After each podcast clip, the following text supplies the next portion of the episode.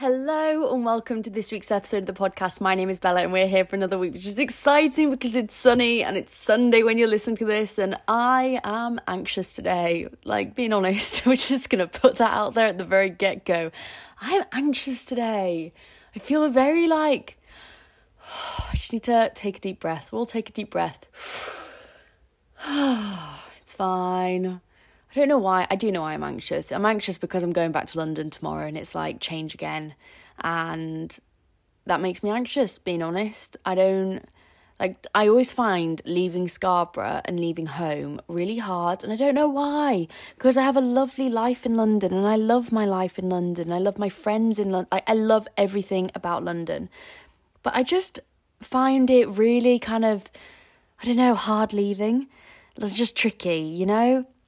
It just makes me feel a bit sad, being honest, which is silly because exactly what I said. I have such a lovely life in London, but I just have this kind of. I'm not good at saying goodbye. I'm really shit at saying goodbye. There's one thing I have not made clear on this podcast, it's probably my inability to say goodbye to people.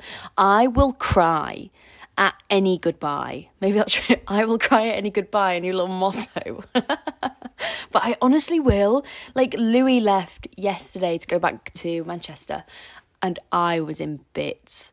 I was in bits, and I don't know why. It's because we said goodbye and we were both in Scarborough, and it was like it felt different. It felt like we were properly saying goodbye for a long time, and it's not even that long. I'm literally not going to see him for like three or four weeks. That's not that bad. We've done so much worse before. Like we've done six weeks, seven weeks. We do eight weeks one time? That was really long. That would not recommend that. But we've done like, like longer goodbyes beforehand, and this one wasn't even that bad. But I think it's because we were at home. It feels like I'm saying goodbye to more things. I, it's so silly. I don't know if it's because I used to find university like really hard, and I really used to not like going back home because I didn't feel super comfortable there. And now that kind of like triggers like back to me not wanting to leave. And also, right, I don't want this to be like an emotional podcast because it's not. I'm not feeling emotional. I'm not letting myself cry about leaving because it's silly because I have such a lovely life in London and there's nothing happening for me at home. And my opportunities here were very small and it wouldn't have led, led me to the life that I wanted to lead. But every time I come home and then I have to leave again, I start to think about everything that, like, I'm leaving behind. I basically catastrophize the situation. I make it into this like big thing of I'm actually leaving everything and that I start realizing that I'm never going to live at home again. And everyone keeps telling me this as well and they need to stop.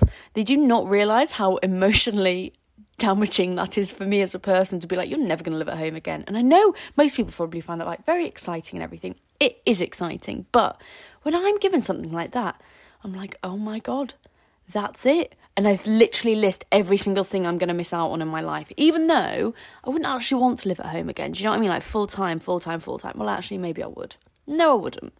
Oh, it's like I'd want to live my family again and my parents again because I love living with them, but I wouldn't want to actually live at home again because the implications of living at home are not great. You guys definitely just heard that. I'm recording the podcast, and my family all know this, and they think it's really funny if they shout things in the background. So, if any of you are listening to this, Mum, if you're listening to this right now, thanks for that. Thank you. Thank you. But as I was saying, I probably wouldn't actually want to live at home again because it means that I couldn't be doing and achieving the things that I actually want to achieve but I still find it hard. I find it hard saying goodbye to people. I find it hard saying goodbye to my grandparents. I can't cry. I don't want to cry. I need to stop. Like, this is not that emotional. Maybe, guys, maybe I'm on my period because this is ridiculous. like, this isn't that sad. I'm just going back to London. I've just come home for 10 days. Right, this is the only thing that I don't know if I'm just like hyper emotional or is the emotional ADHD dysregulation. I don't know what it is, but I'm an emotional person and I will cry at anything. I was watching a video yesterday about, oh my it was, oh, you should have heard me. It was awful. I've realized the reason I like TikTok is because I get suggested really great videos and I actually think they're really interesting. so, this is why I spend so much of my life on TikTok. One of you guys asked, like, a few weeks ago, like, what's your toxic trait? And I think my toxic trait is that I, to- toxic trait is that I actually enjoy being on TikTok. I actually quite enjoy it sometimes. I lo- I get loads of nature videos and my favourite animals, whales of all time. Absolutely, I love a whale. I don't know what it is. No one judge me for it because some people, you know, I just think I would actually cry if I saw a whale shark in the ocean. There would be tears. I cried when I saw a dolphin. I don't know what it is, but emotional attachment, very emotional person. This is what you're faced with. I wouldn't cry if I saw a great white shark, though. That would actually be really scary. I used to have this obsession when I was a kid with sharks, like proper obsession. I would watch Shark Week whenever that shit was on. I would watch it all the time. I would used to watch like I used to watch all the really weird TV shows like Deadliest Catch, loved that. Whale Wars, I loved that. Me and my dad used to watch Whale Wars literally every single time it was on TV. If you guys don't know, it's like where whaling is legal in Japan. It's these people that go and like attack the whaling ships, and it would be like, like the, what was that noise? Like the, so all of a sudden it was very uh, intense, and they'd be going on, they'd be going along, and then they'd hear that a whaling shark would like a whaling boat was nearby and all of these sirens would go and would be like meow that I can't make a siren noise I'm now realizing in this moment of explanation but imagine insert siren noise here but there'd be like siren noises coming on and then all of these people would go by in like little boats they'd be going around the main boat and they'd be throwing things out the boat and like trying to shoot them down with water. No guns obviously that's illegal. Um, with water and stuff to stop them attacking the whales. And back to the TikTok video. This TikTok video, it had the siren from The Purge. That's how it started. It was like, meow, the big one, the big scary Purge siren. Which, slight sidetrack, how weird was it that we all watched that age 14, 15?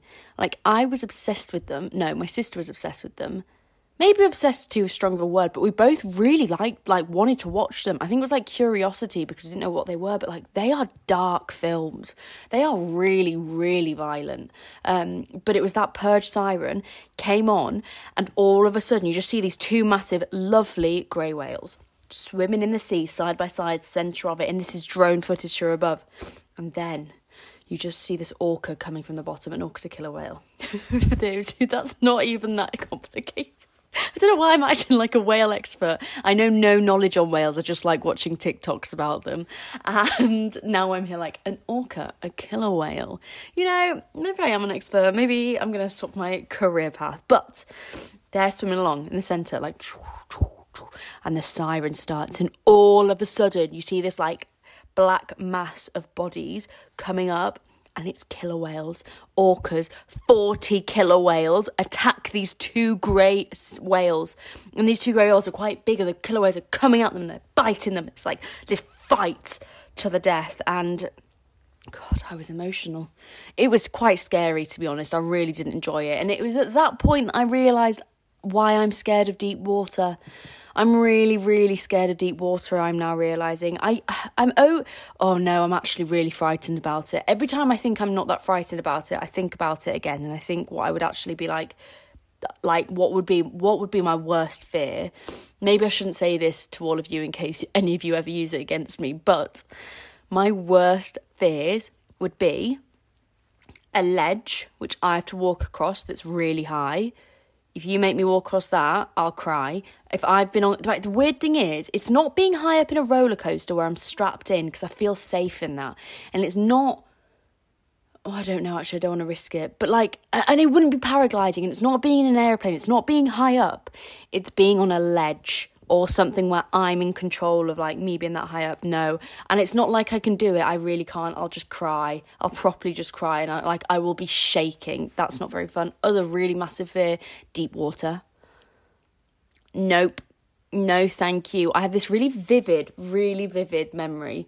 I have two actually, and I'm now realizing one of them is definitely not real and I've made up when I was a kid. But I thought I saw a whale shark in Croatia totally impossible. That is not what happened. But I went under the water and I saw like the whale shark top, and I literally told everyone that I'd seen a whale shark, and my family, my family pretended to believe me, which is borderline cruel. Is borderline cruel because you know what happens when you say you believe children. The children think they are telling the truth, and they tell many people that they have seen a whale shark in Croatia, and you get some strange looks when you start telling that story at school. But anyway, the other point when I was really scared of deep water was we went to Croatia, and you know those, it was on the same trip. You know those pedalos with the slide at the bottom? Okay. Oh my god, it was so scary. So we were on the pedalos, and I didn't really know how scared of deep water I was. And I went to the top of the slide, went in really deep water, and I get such bad intrusive thoughts that when I don't know if it's called intrusive thoughts, but I think it is. And as soon as I hit the water and I closed my eyes, all I could think about was a giant squid coming to attack me and like dragging me down. That's all I closed my eyes in that water, and that is all I could think about. And the same things happen when I was in when we went to me and my boyfriend's brother and his girlfriend, when we all met up in Bali, we did this like underwater diving experience, diving, scuba diving, because there's um an underwater sculpture statue thing that you can go and see. Well, we jumped in, and all of a sudden, I couldn't see the floor anymore again, and I was like, oh no. And it's like you know oh i just really don't like it where it's like really inky blue water and you just cannot see the bottom. It was similar when i went swimming with the dolphins. And oh, i think because i was so happy in that experience i was fine about it. Oh i've just got shivers thinking about it. But like if you just told me to go swimming in that no no chance. I really find it really very scary. That would be a top 10 worst fear. We should probably go on to the life update. I don't know why I've gone down this absolute rabbit hole of my fear of deep water, but this week has been a good week and I've loved being at home and I've done so many nice things. My boyfriend came back for the middle part flight from Sunday to he left yesterday, so Sunday to Friday, which has been really nice. It's been nice to have some time at home, and I've realised in London, I really miss being able to just go for lovely walks places. Like I went on such a lovely walk just now. I went across all of the beach. My dog was a nightmare. She's got issues. She's not a normal dog. Um, but anyway, we went for a lovely walk today, and I just missed that in London. Like, I don't like that there is no way you can just go and escape to. And I'm going to try next week and find somewhere I can go to. Like maybe I might go North London because isn't there like the Hampstead Heath? I don't know where that is, and I've never been, so I might do that. I think I will do that at some point. Um, but no, it's not called Hampstead Heath. Hemel Hempstead. I actually have no idea what it's called, but I know there's somewhere nice that you can go that's a bit more countryside. I think there's deer there as well. But I just miss seeing the sea. It's so I think when you grow up next to the sea, you really miss it when you're not there. It's really interesting that like that's something you think about, you don't think about missing, but it is something that you miss. I think it's something that makes me feel calm, and I think being able to not see where it all ends is calming as well. Like not being able to just see the horizon and not feel as claustrophobic is a really relaxing feeling, and I miss that in London. But we have had a really nice time.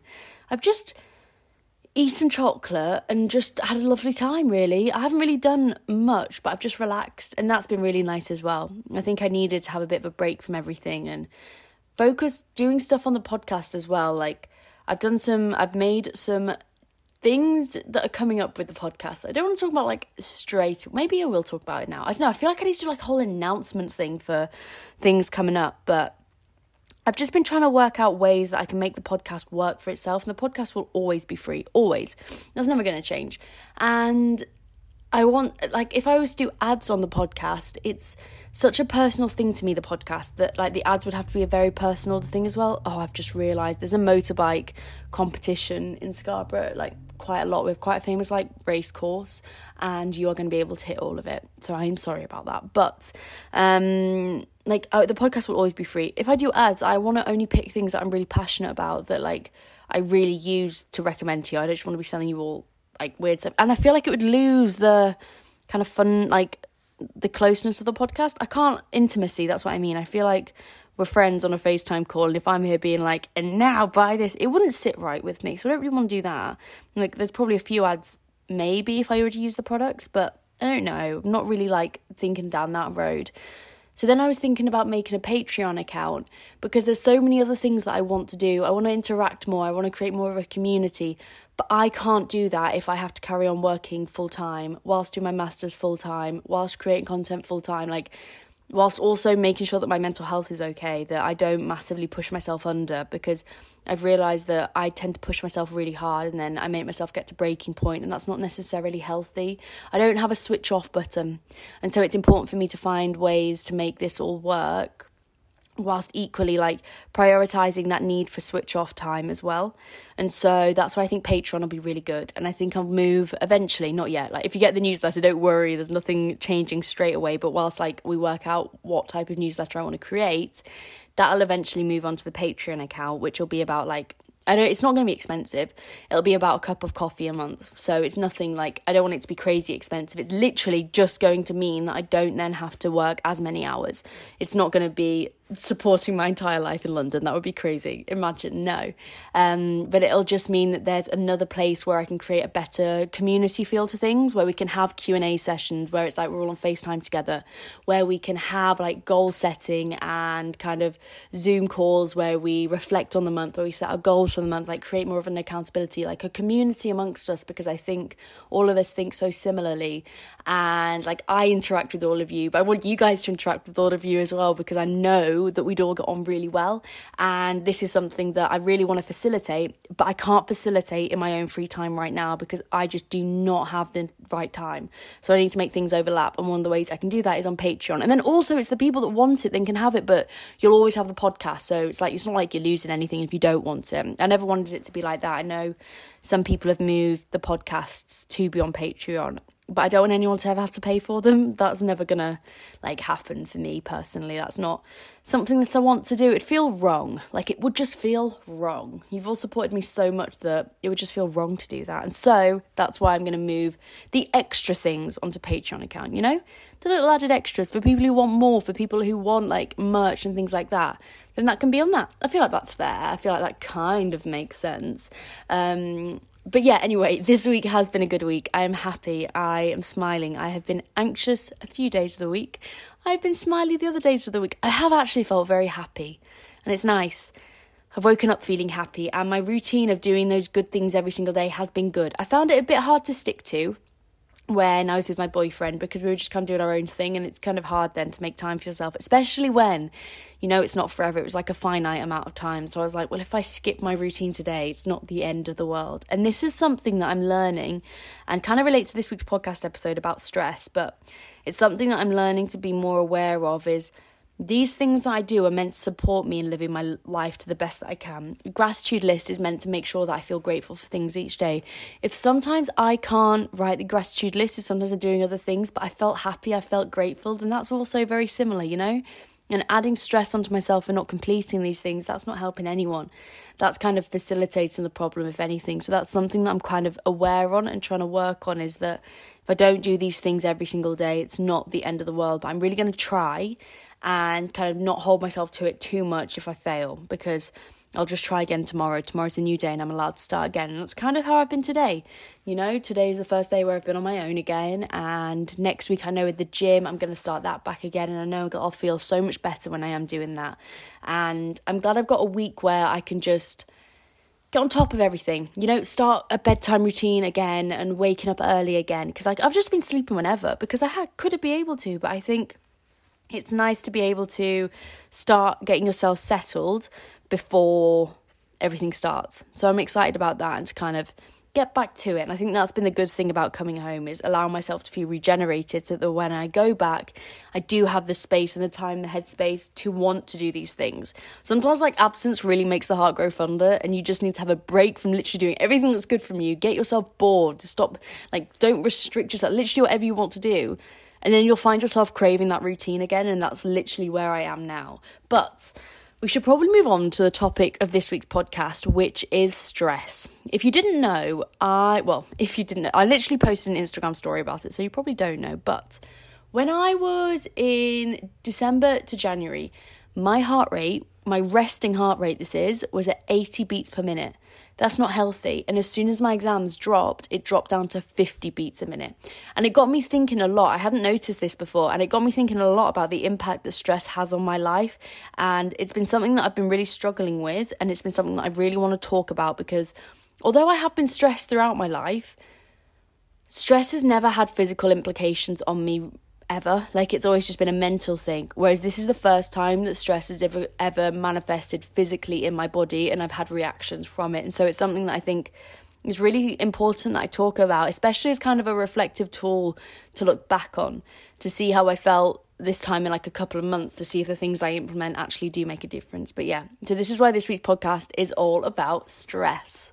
But quickly before we move on to the content part of this week's podcast, I just wanted to say a massive thank you for you guys for being here and listening. It honestly means the absolute world to me. I literally just record this in my bedroom, but to know there's so many of us out there who are listening and like joining in the community, it really, really means a lot to me. If I could just ask one thing of you, it'd just be to press subscribe to the podcast. Subscribe to the podcast. Oh, I guess three things, and then follow me on Instagram and on TikTok because it's these kinds of metrics that I can then. I know I don't want to do kind of um, ads and things like that, but if I want to create events in the future or brand deals or anything like that and grow You've Got Mail so I can provide more stuff for you guys, then those are the kind of metrics that really, really help me interact with different brands and consumers so that I can kind of sell myself to them. And if you enjoy the podcast, that would be a massive, massive help. Anyway, on to the content part of this week's podcast, and thank you for listening. I love you. So, as I said, this week we are talking about stress because it's something that I've always struggled with. I think having ADHD and then having also a very like hyper anxious personality just makes me very stressed. Like, I, if I'm ever like, oh, that makes me stressed, my boyfriend's like, funny that. Strange that that makes you stressed because you know you're not a very stressed person, are you? You don't really get stressed easily. And I was like, rude. Because a lot of things do make me a little bit stressed. And I don't know why. I think maybe it's because I literally think about every possible scenario that could happen. I can imagine it in like 30 seconds. Like, what, so we're doing something, and then I literally think about every outcome from that. I never just accept something as just being it. Like, if you tell me we're doing something, I'm thinking about all of the ways that plays out and impacts my day. And it's a really annoying way of being sometimes. Like, it's good because it sometimes means that I can imagine when something isn't going to work, I know straight away why something isn't going to work. I never really like forget things or like can't think around things, but it also means I can't really be present in the moment. And it also means sometimes I overthink really silly things and make myself very, very, very stressed about it. Like I got, I have this green jade bracelet from Bali. This is a perfect example of this. I have this green a green jade bracelet. It's really pretty and I love it. And I got it for myself when we were at this special like market in Bali. Lovely she told me it can go like the lady who sold it to me told me you can do anything with it. Swim in it go in the beach and like literally it's not going to break. Don't worry about it. And so i did just that. I jumped in the swimming pool in it like had a lovely time in it. Didn't think the swimming pool had chlorine in. And so it started to like damage the beads and the beads are now like a le- like when i first bought it they were like a bright bright green and now they're lesser green. And when that happened i was really upset. Like really, really upset. It nearly ruined like two days of the holiday because I was so upset, and all I could do every time was hyperfixate on the fact that I had lost that the beads weren't that green anymore. And the reality is they're now gone like a pastely green, which was even prettier than before. Like I actually liked it more. But if something's not perfect, then I hyperfixate on that thing not being perfect rather than accepting that it's not it's okay that it's not perfect and realizing that it doesn't really matter. And this is something that I think about quite a lot. I think it gives me quite a lot of extra added stress, which is why it's really important that I learn to manage these stress levels because it can't be healthy for the way that I'm constantly acting. It can't be healthy to be this like stressed and anxious and overwhelmed and blah blah blah, just yo-yoing all the time. And I think looking at my heart rate really emphasized that to me that before I don't I don't know if it's just a corresponding with me getting more settled in London and getting more like comfortable in where I am, but before I was in, like last term, when I look at my heart rate, it was so much higher than it is this term. When I look at things like my heart rate at Christmas time, as I said in the beginning part of the podcast episode in the last segment, it peaked at a hundred, not a hundred, at eighty, and it's really interesting that it peaked at eighty and it only came down after exams, but it's been coming down slowly ever since. Like I have an Apple Watch and you can like look at your heart rate throughout that.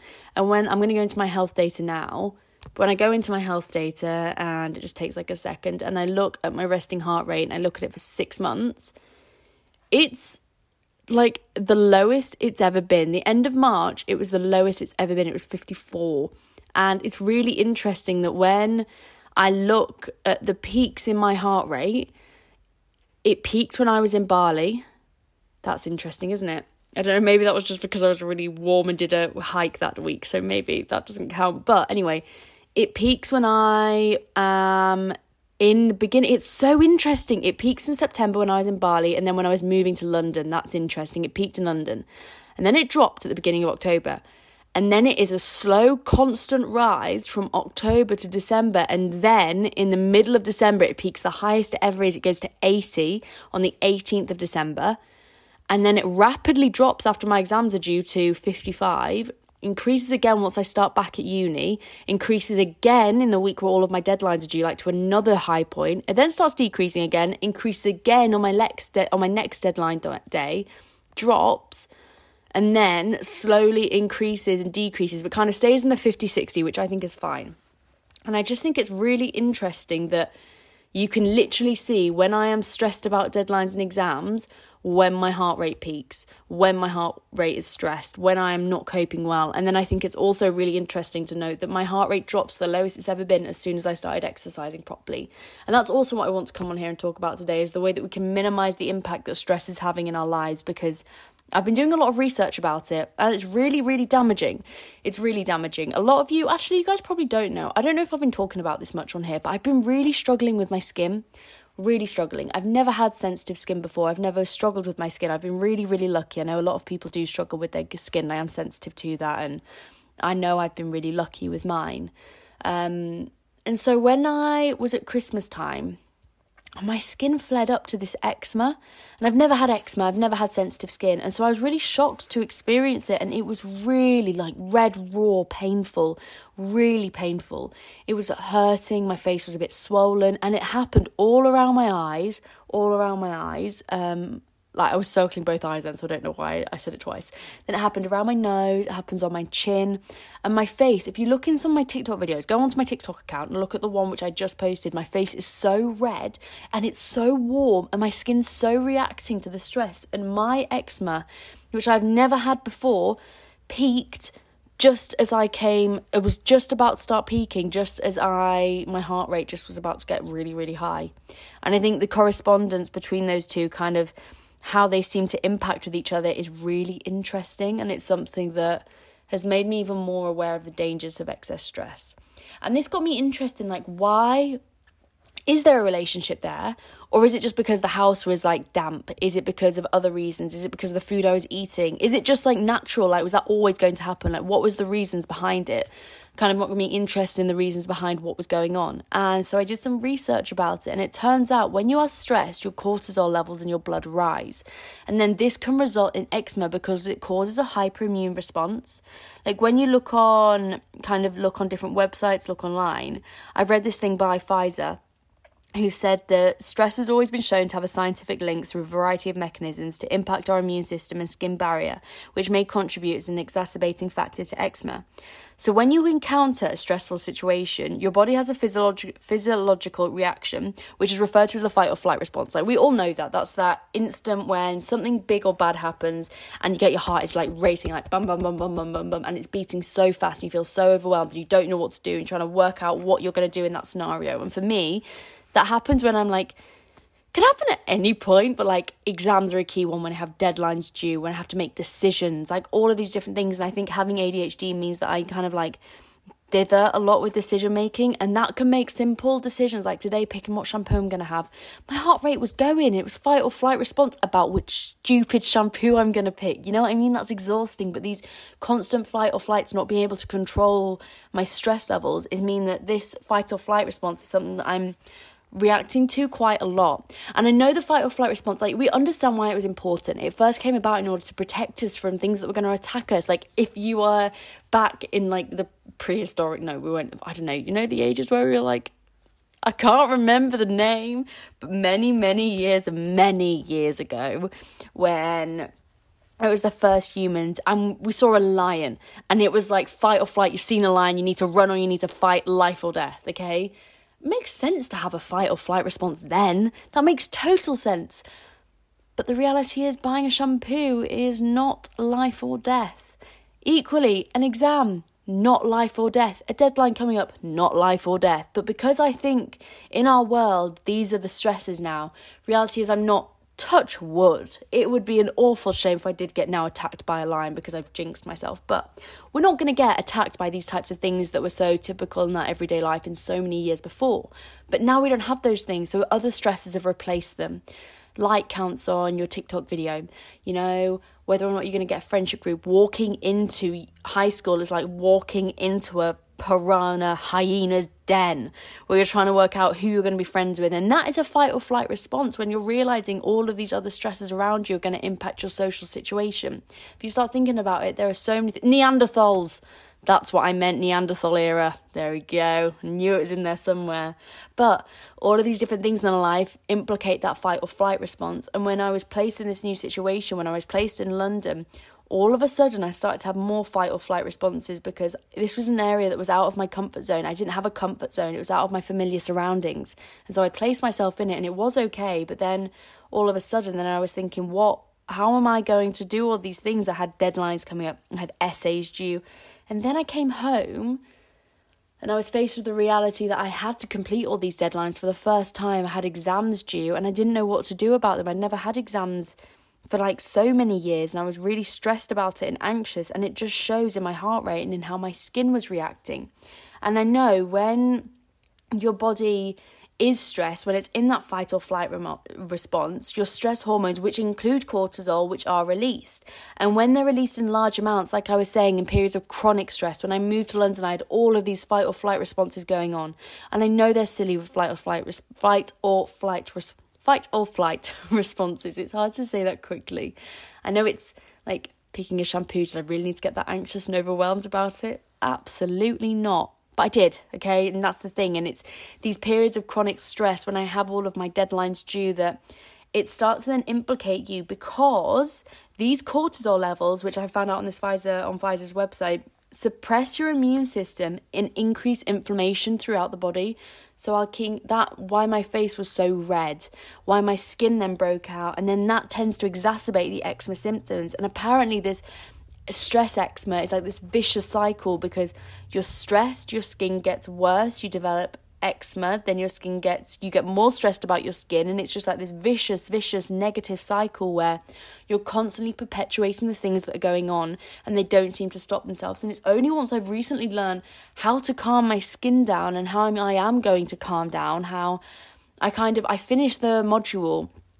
I finished my deadlines, and then all of a sudden, I had the half marathon to train for. So I started going for long runs and it gave me a two hour period every single Saturday where I had to do something just for my mindset. And I started to get on top of the podcast. I was good at recording episodes on time. I got really organized. I quit my job, you know. I don't work as the nanny anymore because I just honestly, guys, I was so stressed with it all. I couldn't fit anything in. I felt so overwhelmed, and you can see it in my heart rate. It was so high all of the time, and that's not healthy. And I dropped all of these things. I freed up more time for myself.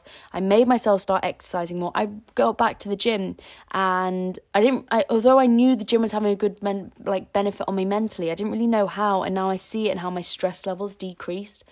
The cutoff point from when I didn't used to exercise to when I started exercising again and doing things that make me feel good and started actually managing my ADHD. And I think it's also really interesting that all of these things correspond with when I got my diagnosis. And I think this is why diagnosis. I understand. I did a med. I, you guys know, I did a module in medical anthropology last term, and about the medicalization of different illnesses, and about our need to provide labels on things so that we understand different diseases and everything. And it was really interesting.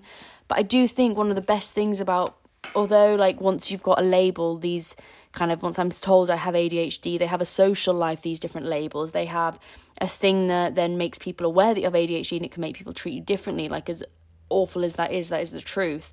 I'm aware of telling different, like, companies if I want to apply for a job. I'm aware when I say I have ADHD because I don't want it to implicate my job.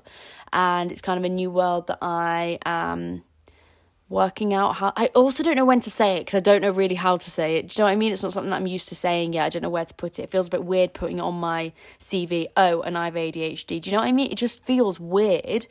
And I am also scared that I wouldn't get a job, which I a job interview, which I know they would have to give me one because it's um, discrimination if they don't. So I know they would have to. It's just a silly thing that I don't really know how to talk about yet in terms of a professional environment. But it's this kind of once I knew I had ADHD, I then started actually researching ways that I could manage it and I could do things that would make me feel better. And I became aware of that exercise was going to be a massively important thing for me. And it suddenly all clicked about why I'd always really enjoyed sport. And it's because for me, that's the only time my brain can switch off is when when all of my body is doing something, then my brain goes quiet.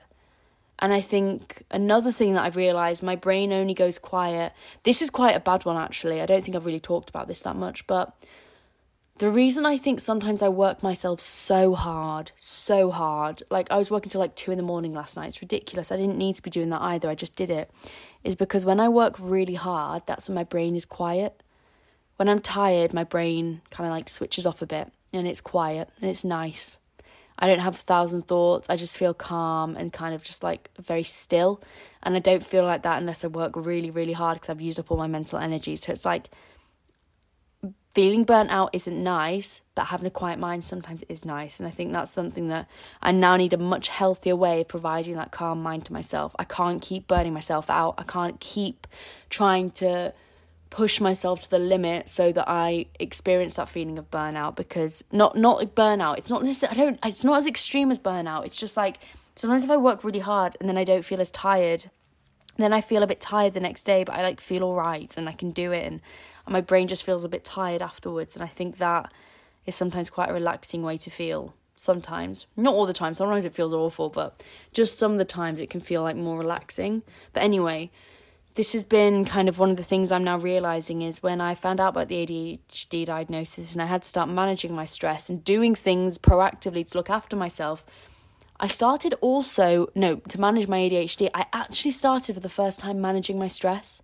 I'd never done it before. I'd never thought about the impact of exercise on managing my stress, the importance of sleep, because sleep clears your brain. I never understood this, but sleep wipes all of that stress from your brain. It allows your body to process all of the extra cortisol in its bloodstream. It allows you to clear the bloodstream. It gets rid of the excess hormones and imbalances that you have. It's a really, really kind of purifying part of your routine, and sleep is so important. And so I started to properly look after my sleep schedule, she says, after going to bed at 2 a.m. But it's also okay when you don't have to do it all the time. Um, and so I came better at sleeping.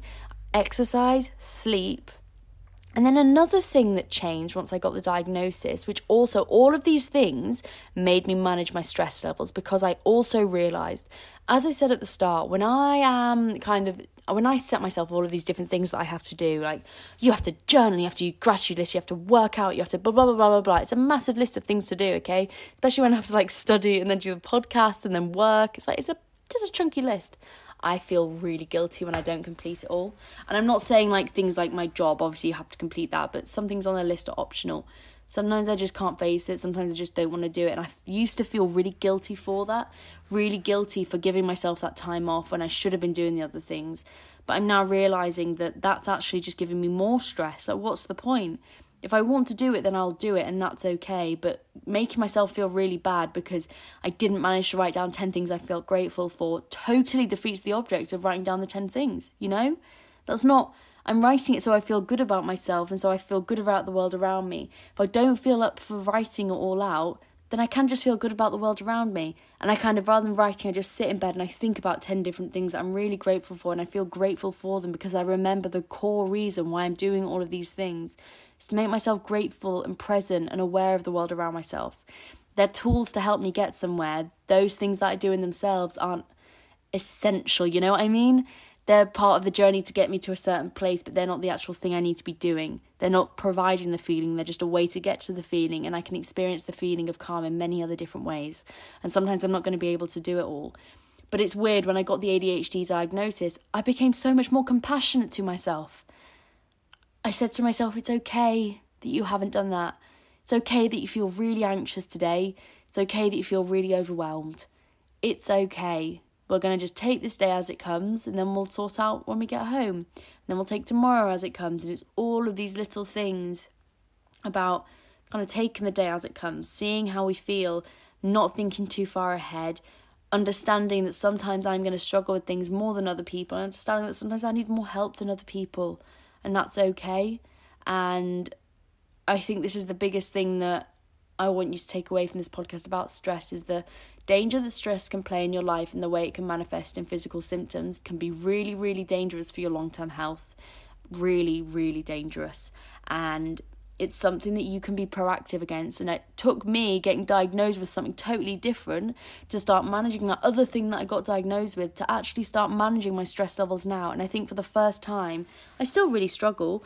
I still find days where I feel really anxious or I feel really overwhelmed or I feel like I don't know what I'm doing. You guys know that. I still have days where I feel like that, but I've got better coping mechanisms now. And this week I woke up every day and I felt really, really happy really happy, you know. felt really happy with my life. I felt really happy with the things around me, and there were stress things, and there are things that I'm just like not unsure about, but I feel happy. And I think it's been a while since. Oh, this sounds really deep and like like I've been depressed or something like that. I haven't been depressed. Not that there's anything wrong with being depressed, but I haven't been. Um, and I think this has been the thing, it's been the first time in a while that I've woken up and felt really excited and happy and like giggly and just smiley. You know, I've always woken up and felt like happy, like it's gonna be a good day. But I haven't felt giggly and just like proper, proper with like a massive grin on my face. Like I can't wait for today. And so I think these are things that I'm getting better at. The next thing I want to learn to manage my stress and like how I'm going to go forward is I want to manage my stress at night. I find that before I go to bed, I feel quite anxious, feel quite anxious about the next day starting. And so I'm going to start reading before I go to bed. And I'm hoping that's going to help. I was talking to my mum about it, and she said, like, reading always used to be a massive thing for you. And I think you'd really benefit if you did it again before you go to sleep, learning to calm yourself down because I am on my phone a bit too much at the moment, being honest.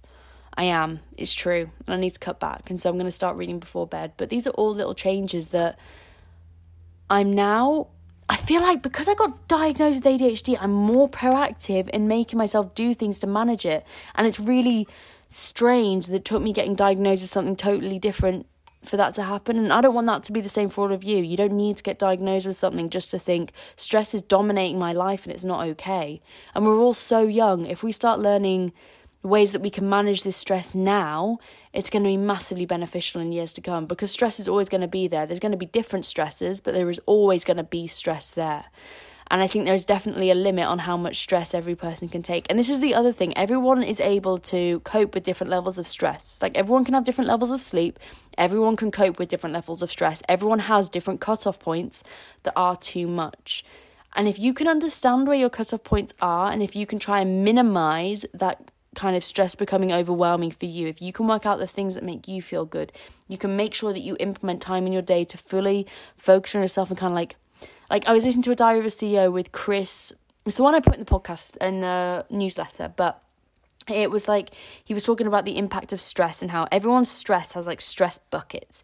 And in these buckets, they're all different sizes, but people have different bricks that fill them up before the stress gets added. And if you can start unpacking these bricks, these kind of things you have from previous years that are giving you a total underlying understanding of just no, a total underlying stress level, if you can try and minimize that, the amount that you can cope with and remove on a day to day basis is easier.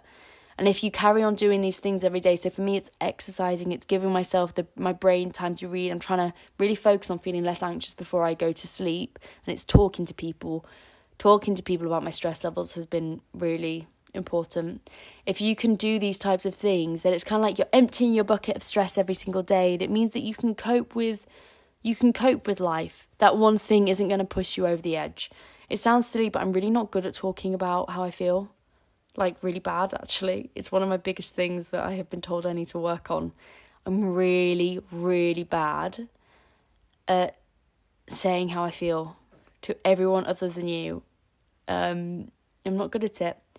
I'm not good at exp- explaining when I feel off. I'm not good at explaining my emotions when I feel them immediately. It takes me quite a lot of time to work out how I'm feeling, and that has negatives because it means in a current situation when someone needs like when you're in an argument or when you're just trying to have a discussion i close up. I'm like i got uh, you can't see me right now but like i literally just close in on myself and i'd rather just not say anything and not talk about it. And i don't know why i have that character trait of not wanting to speak about things. It literally makes no sense.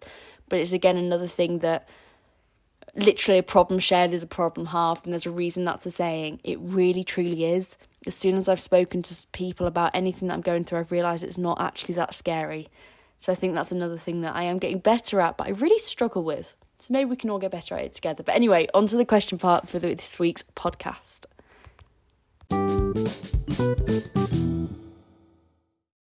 Okay, on to the question part for this week's podcast. So let's start with I'll go into I always screenshot the ones that are on Instagram because I find them hard to read. What's your biggest regret? Hmm. My biggest regret is not being kinder to myself. I think about so many times when I've beaten myself up about different things I've gone through, where I've stressed about things, where I've ruined an experience because I've just pushed myself so hard and expected so much from myself. And guys, there's enough people in the world that are gonna, there's enough things in the world that are to do that for you. Do you know what I mean? There's so many things out there that around not I don't want to be like miserable there's so many people out there to hurt you. There's not loads of people out there to hurt you. That's not what I mean. But I mean like there's so many things in life that are gonna humble you, that aren't gonna go to plan, that are gonna be a bit of a wake up call, that you don't need to constantly be horrible to yourself. Literally so many things in the world are trying to tear other things down. There seems to be this need in society for there to be this like constant winner and in doing that it tears up every other version of it around itself. Does that make sense? It's like I think about beauty standards, and there's this need to have this ideal body, but that ideal body changes every single time, changes every single summer, depends on who's famous in this year, who's famous last year. You look at the Kardashians and how their body types have changed over the years, and how that's dictated different beauty trends and the impact that's had on all of our understandings of our own body and the ways that we treat ourselves. And I follow so many like anti diet culture and kind of body positivity accounts and listening to their and reading their content and supporting their content has been something that's been very quite like revolutionary in understanding how much I used to hate myself. You know, not to be dramatic, maybe hate's too strong of a word, but my biggest regret is not being kinder to myself because, you know, you're in your own head from the moment you're born till the moment you die. You deserve to love yourself just as much as you love everyone else around you. And I wish I remembered that and kept that at the forefront. And I also wish I didn't worry so much about everything. I think that's sometimes my regrets are not being kind enough to myself and also really like blowing things out of proportion, realizing that it's never the end of the world. It's never the end of the world. Do you know? Life goes on. Life does go on. Life always goes on. There's always going to be a new day, you know? There's always the next day. You can always try again. And sometimes I think I've got this quite like reductionist approach. I used to have this more of like reductionist approach to life where it's like this, this, this, this. Like this results in this, this results in this. It's all or nothing. If I don't do this, nothing else is going to work. My life is going to be a failure. Like very catastrophizing, dramatic, so much pressure. And I wish sometimes that I hadn't been like that as a kid. I'd just taken each day as it comes and I'd realised that everything is going to be okay and I'd enjoyed it all a bit more. I think that's my biggest regret. But it's not also a regret, it's just a lesson. How could I have known all of these things without experiencing them? How could I have known to appreciate life, to realise that it's not the end of a world? How could I have known to love myself and be kind to myself if I hadn't have learned about all of these things? So, although yes, and a regret, also an understandable one, you know? Like I don't actually regret it. I just if I could go back in time, that would be a great thing to fix, but I had to learn it and that's why I didn't know it before. Okay, let's do the next one. Productivity, organization at uni. My mind is chaos and I cannot organize my ADHD brain. Systems. Get systems in check. I have ridiculous systems that make sense to me. I write so many to do lists. I love a list meant I have a wallpaper, um, kind of like an on my wall diary of every single thing that is going on in my life. I keep everything on my phone. I have so many reminders, and I think it's just being so proactive in things. And that's how you organize your ADHD. I'll do a whole thing on ADHD. Like, I'll send you a message about the different things that I do. But, um, like, being proactive in everything that you do really helps things get on, like, stop getting on top of you.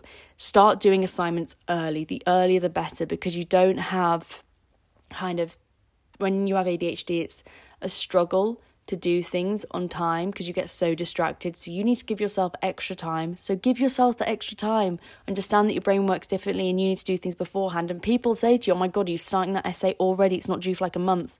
Yes, I am starting it already because it's going to take me three times as long as it's going to take you to do it, and that's okay. And it's realizing that your brain works differently.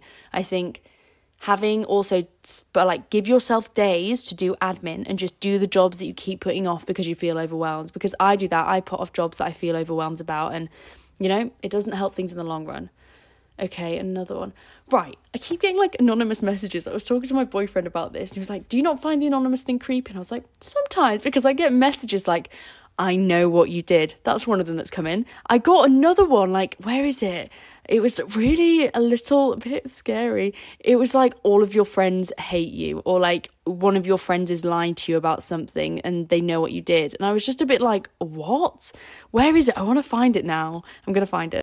Okay, I can't find it, but guys, please stop sending me these things unless maybe all my friends are lying to me about something and someone does know what I did because I don't know what I did, so guess we'll find out together. Okay, let's go for I'm going to pick randomly. Let's go for this one. What time did you go to bed last night? Um, not proud. At 20 to 3 in the morning. Not my finest moment. Was meant to be getting a solid eight hours sleep. I didn't get a solid eight hours sleep.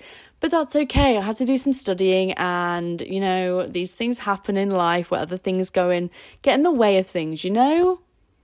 Okay, I have now got a good selection. We're ready. I always need to go through and like randomly screenshot them because they just go away and I can't remember where they are, and there's so many. So here we go. How do you get into a good routine when revising for exams? I find myself procrastinating constantly and then feeling guilty, etc., etc. Do it straight away. I wake up, I first thing I do when I get out of bed is I go to the gym because if I realise if I have to sit and wait for the gym, I get very anxious about it. Very silly. I know it's silly. No need to feel anxious about the gym. I love the gym, but I get very anxious about it. And so realising this, realising that I feel overwhelmed about it, and doing it first thing stops me feeling so overwhelmed around it, and that really helps me. So, doing the things I don't want to do first stops me procrastinating them, and it also stops me kind of getting so overwhelmed about it, and then that makes me procrastinate longer. You're normally procrastinating because you don't want to do something. So, if you just do it straight away, then that's gone out of the window. And normally, once you start something, you realize it's not that bad. So, that would be my biggest tip for getting into a good routine for exams is do things straight away. Set yourself for things you have to do each day. Give yourself daily tasks that like work out how much work you have to do, divide it by how many days you have, work out how much you have to do each day, and stick to that routine. Just little like chunks at it, just tapping away, getting to where you want to go, and eventually you'll get to the point you want to get to. But that's been really helpful. Planning my time, dividing it by how many days I have, doing that amount each day, and doing it straight away in the morning. And then you don't spend your entire day dreading it. I think that's important. And then you'll get into a good routine. Just tell yourself you're doing that amount every single day. That really helps. Okay. Do you have trust issues? Hmm. Maybe. Maybe I do have a bit of trust issues. I don't know. I think I am. I. Mm, I do get scared people are going to leave. Because it's so easy to leave. That worries me sometimes. I worry that, like, most people I love most in the world could literally decide that they don't want to be around me anymore and then they'd go, and that makes it tricky. Um, I think past relationships and stuff has made me more aware of people's ability to leave.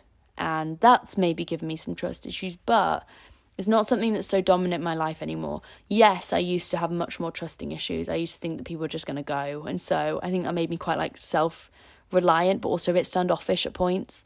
I wouldn't really rely on people sticking around. And now I know that people do stick around and that people won't leave. So maybe not anymore, but I think I did at some points. I think going into new relationships after old relationships is really hard, and that's something that I struggled with a lot. Okay, I'll do maybe one more question, maybe two more questions. I don't know. How old do you want to be when you get married? You know, when I was younger, this is disgusting. I used to want to be married at 24. Two years from now, two years from now. I think I might have done this question. Someone asked this last week, but I used to want to be married. Re- like I, because obviously when you're young, when I was eight, 24 literally felt like a billion trillion miles away, and now I am 22. I'm like, nope. Do not want to get married next year. Thank you. No, no, no, no, no, no, no, no, no. Maybe I was thinking this. My mum had me when she was 30, and I think I think I could see myself being a mum maybe at 30. I don't know but I can see it happening. Like I'll be in a good position in my career then hopefully. Like I can see why she waited until 30. maybe 28.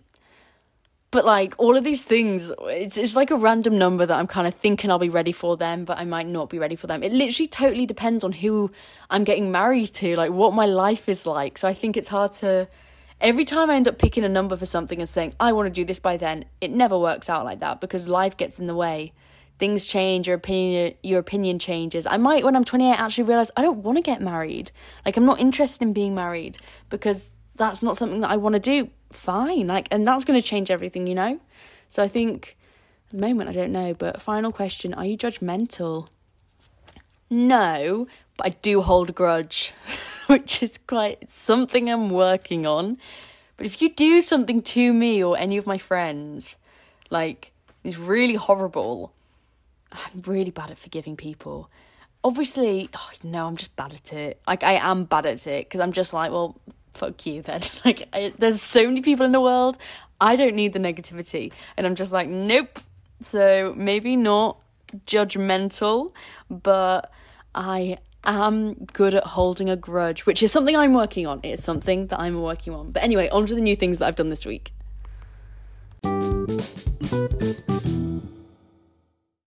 Okay, new things that I've done this week. I need to really round this up very quickly because I said I'd go make milkshakes with my sister, and this podcast has ended up being so much longer than I expected to. So we need to be very, very quick. But new things that I've done this week is I went to go see Comedy of Errors last Saturday, and it was brilliant. It was so funny, and it's like a modern adaptation based in Scarborough. It was really like you know, and you just laughed the entire time. So that was really, really good.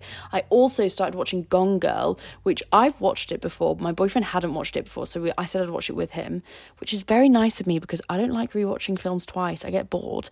Um, and he literally fell asleep within the first 10 minutes.